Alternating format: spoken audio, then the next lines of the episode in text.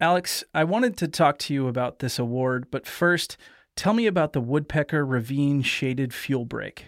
So, Woodpecker Ravine has showed up as a priority in the Nevada Yuba Placer NEU unit strategic plan. So, that's CAL FIRE, specifically Battalion 12, for the past several years. Um, and basically, this area is a place where you have incredibly challenging topography. It's very, very steep. There's really, really dense fuels and it essentially is in a highly populated area. So it's basically this teardrop shape that goes down from Empire Mine. It's bounded at the bottom by Mount Olive Road, and then it's got Highway 174 on one side and La Barr Meadows on the other. Okay, um, it's in the name, but I'll have to confess that I don't actually know what a shaded fuel break is. Tell me what that is. Yeah, so that's a really good question because it's really important for the community to understand that when we're talking about a shaded fuel break, this is in contrast to a fire break where we're taking away everything down to bare mineral soil. A shaded fuel break is really creating a zone that can be used strategically for protection. So we're removing ladder fuel, we're removing dense understory, we're removing really small diameter trees. And the goal is twofold. We're hoping that it will create safer conditions for people to evacuate, so that egress component. At the same time, create conditions that allow first responders to get in quickly and either you know, mitigate the fire or make a stand against the fire, so that ingress component.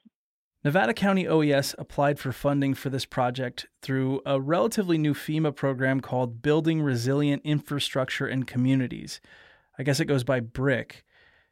Part of the reason that Nevada County was granted the money is because the work done here will serve as a model for other communities, right?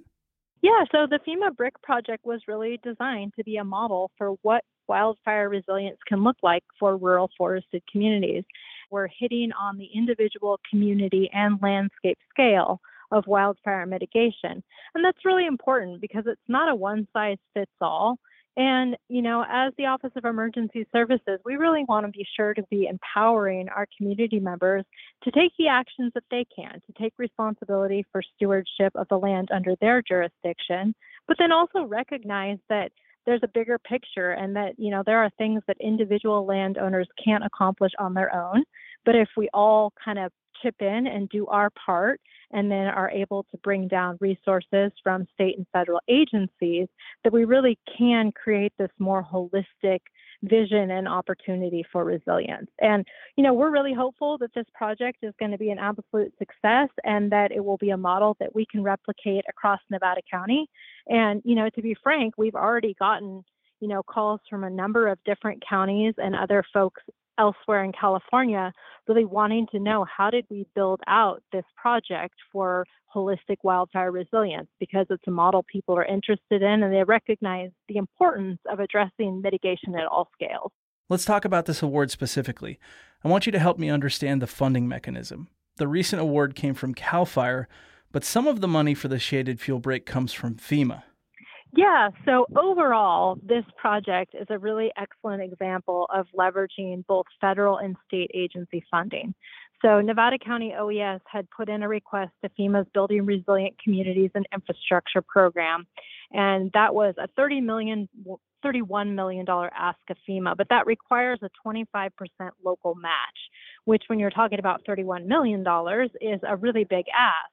And essentially, through these CAL FIRE grants, we are able to provide that local match with state agency funding. And in whole, it's this incredibly holistic project where we have this shaded fuel break component that's funded by CAL FIRE, but then we also with FEMA, FEMA are going to have this whole home hardening component, defensible space, education, leveraging the expertise of local nonprofits, SYRCL and Sierra Streams Institute to create really this holistic vision for what wildfire mitigation can look like in our rural forested community. Okay, let's talk about home hardening. That phrase, home hardening, along with defensible space and other ways to increase the chances that our homes could survive a wildfire event, we hear about that quite a bit now.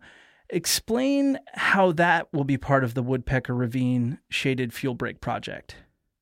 Yeah, absolutely. So this project will obviously have this big education component, and the idea there is to empower community members to do what they can, leverage the resources they can, you know, understand that as stewards of this land, you can, you know, mitigate the risk through your defensible space. You can mitigate the risk through home hardening activities. And that could be, you know, everything from screening your vents to making sure that you're installing um, wildfire resistant materials for decks to wildfire resistant materials for siding, kind of a whole suite of options. The BRIC proposal will provide basically a rebate option for homeowners.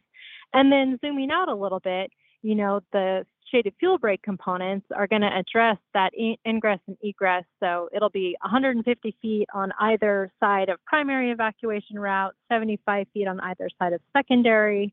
So that's really, you know, accomplishing the things that maybe homeowners can't do on their own. But taken in sum, each of these pieces at the individual level for home hardening and defensible space, at the community level through evacuation route improvements, and then at the landscape scale through this much larger shaded fuel break action, we're really kind of hitting all the points to ensure wildfire resilience. So the money has been awarded for phase two. When will work begin? Is it just a continuation of phase one? So actually, phase one, we haven't started on the ground implementation yet because it's really important to note that in order for these funds to count as match against the FEMA funds, we actually have to have the FEMA funds obligated. So we heard last year from the FEMA BRIC program that our proposal had been advanced for environmental and cultural review and that they anticipated obligating those funds this fall. So we've been in a tiny bit of a holding pattern because we really want to leverage the opportunity to use these CAL FIRE funds as match. So basically, the game plan is now that we've been awarded phase two, we'll be undertaking phase one and phase two together as one contiguous 1,100 acre project. And we're thinking we will put out an RFP to ensure the environmental and cultural compliance at some point this fall.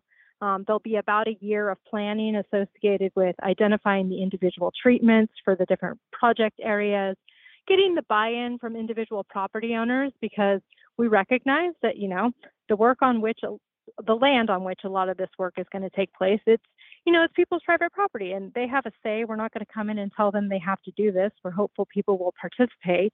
And then we hope to get on the ground in 2025 for actually making the work happen. And if folks are interested in learning more about the timeline, you can go online to readynevadacounty.org. Um, we've got a projects page up there for Woodpecker Ravine. It's got some maps, some great details about the funding and the different components of the project. And it does have a timeline on there so people can kind of clue into what the different steps are for making this work happen. I've been talking with Nevada County OES Senior Analyst Alex Keeble Toll. Alex, thanks so much for your time. Yeah, no problem. Thank you.